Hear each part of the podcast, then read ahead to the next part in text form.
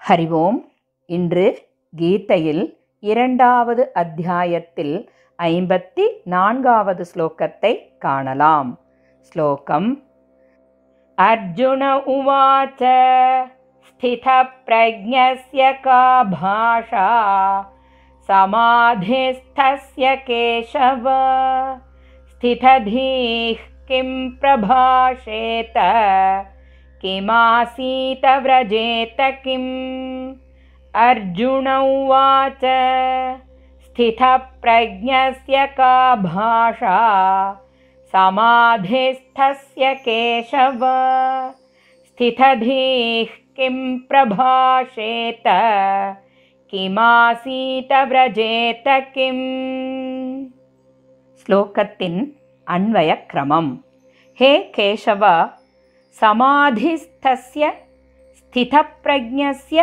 பாஷா கா ஸ்திததீः கிம் பிரபாஷேத கிம் ஆசீத கிம் விரஜேத ஸ்லோகத்தின் பாவார்த்தம் ஹே கேசவா பரமாத்மாவில் நிலைத்த ஸ்திரபுத்தியுள்ள மனிதனுக்கான இலக்கணங்கள் எவை அந்த நிலையான புத்தியுள்ள மனிதன் எவ்வாறு பேசுகின்றான்? எவ்வாறு அமருகின்றான்? மேலும் எவ்வாறு செயல்படுகின்றான்? ஸ்லோகத்தின் தாத்பரியம்.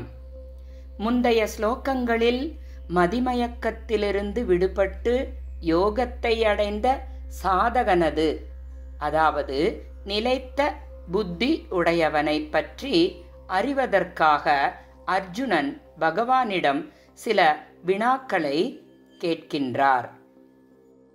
முப்பத்தி ஒன்றாவது ஸ்லோகத்திலிருந்து ஐம்பத்தி மூன்றாவது ஸ்லோகம் வரை ஒரு சாதகன் கர்மயோகத்தின் மூலம் மதிமயக்கம் நீங்குவதற்கு வழிமுறைகளை விளக்கினார் பகவான்.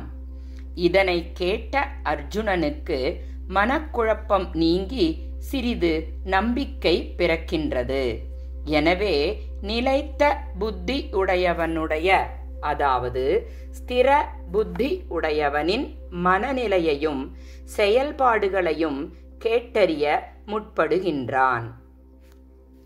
இச்செய்யுளில் கூறியுள்ள ஸ்திதப்பிரஜன் என்ற சொல்லின் கருத்து யாதெனில் உறுதியான எண்ணத்தினாலும் சாதனையில் சலனமடையாதும் தன் உள்ளத்தில் இறை உணர்வினால் நிலை பெற்ற ஸ்திரபுத்தி உடையவனை. இங்கு ஸ்திதப்பிரஜன் என்று கூறப்பட்டுள்ளது. இங்கு அர்ஜுனனால் இரண்டு விதமான கருத்துக்களை கொண்டு கேள்விகள் எழுப்பப்படுகின்றன. ஒன்று சமாதி நிலை அடைந்த ஸ்தித பிரஜனுடைய மனநிலை எவ்வாறு இருக்கும்? இரண்டு சமாதி நிலை அடைந்த ஸ்திதப்பிரஜனுடைய வெளியுலக செயல்கள் எவ்வாறு காணப்படும் என்பதனை சிறிய சிறிய கேள்விகளின் மூலமாக அர்ஜுனன் அறிய முற்படுகின்றார். அக்கேள்விகளானது ஒன்று ஸ்திர புத்தி உடையவனுடைய லட்சணங்கள் என்ன? இரண்டு ஸ்திர புத்தியுடையவனுடைய பேச்சுக்கள் எவ்வாறு இருக்கும்? மூன்று ஸ்திர புத்தியுடையவன் உலக விஷயங்களிலிருந்து எவ்வாறு விலகி அமர்ந்திருக்கின்றான்? நான்கு ஸ்திர புத்தியுடையவனுடைய நடத்தை எவ்வாறு காணப்படுகின்றது? என்று அர்ஜுனன் பகவானிடம் வினாக்களை எழுப்புகின்றார். ஸ்திர புத்தியுடையவனுடைய பேச்சுக்கள் நடத்தை உலக விஷயங்களின் ஈடுபாடு முதலியன சாதாரண மனிதர்களிடமிருந்து எவ்வாறு வேறுபட்டு காணப்படும் என்பதே இக்கேள்விகளின் உட்கருத்துக்கள் ஆகும். இவ்வாறான ஸ்திதப்பிரஜன் எப்பொழுதும் தன்னுள் இறை உணர்வுடன் இருப்பதால் வெளியுலக கர்மங்களிலிருந்து தானே தன்னை விலக்கிக் கொள்கின்றான். அதாவது கர்மங்களிலிருந்து விடுபட்டவன் ஆகின்றான். இதன் மூலம் ஆத்ம சாதனையானது எளிதாகவே அவனுள் நிகழ்கின்றது. மேலும் அவனுடைய அன்றாட வாழ்க்கை முறையில் நடத்தும் செயல்கள் அனைத்தும் ஜபம் தியானம் சத்சங்கம் அத்தியனம் முதலான பகவத் சம்பந்தமுள்ள கர்மங்களாக அமைகின்றது.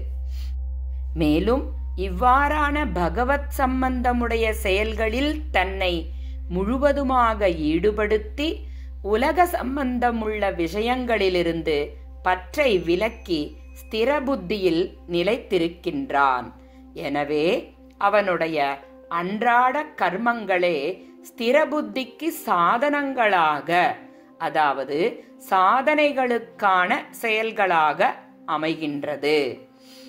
அவனுடைய கர்மங்கள் முழுவதும் யோகம் ஆரூடமாவதற்கு உண்டான தகுதிகள் ஆகின்றன. மேலும் அர்ஜுனனுடைய கேள்விகளுக்கு பகவானது பதில்களை நாளை காணலாம். ஸ்ரீ கிருஷ்ணம் வந்தே ஜகத்குரும். ஓம் தத் சத்.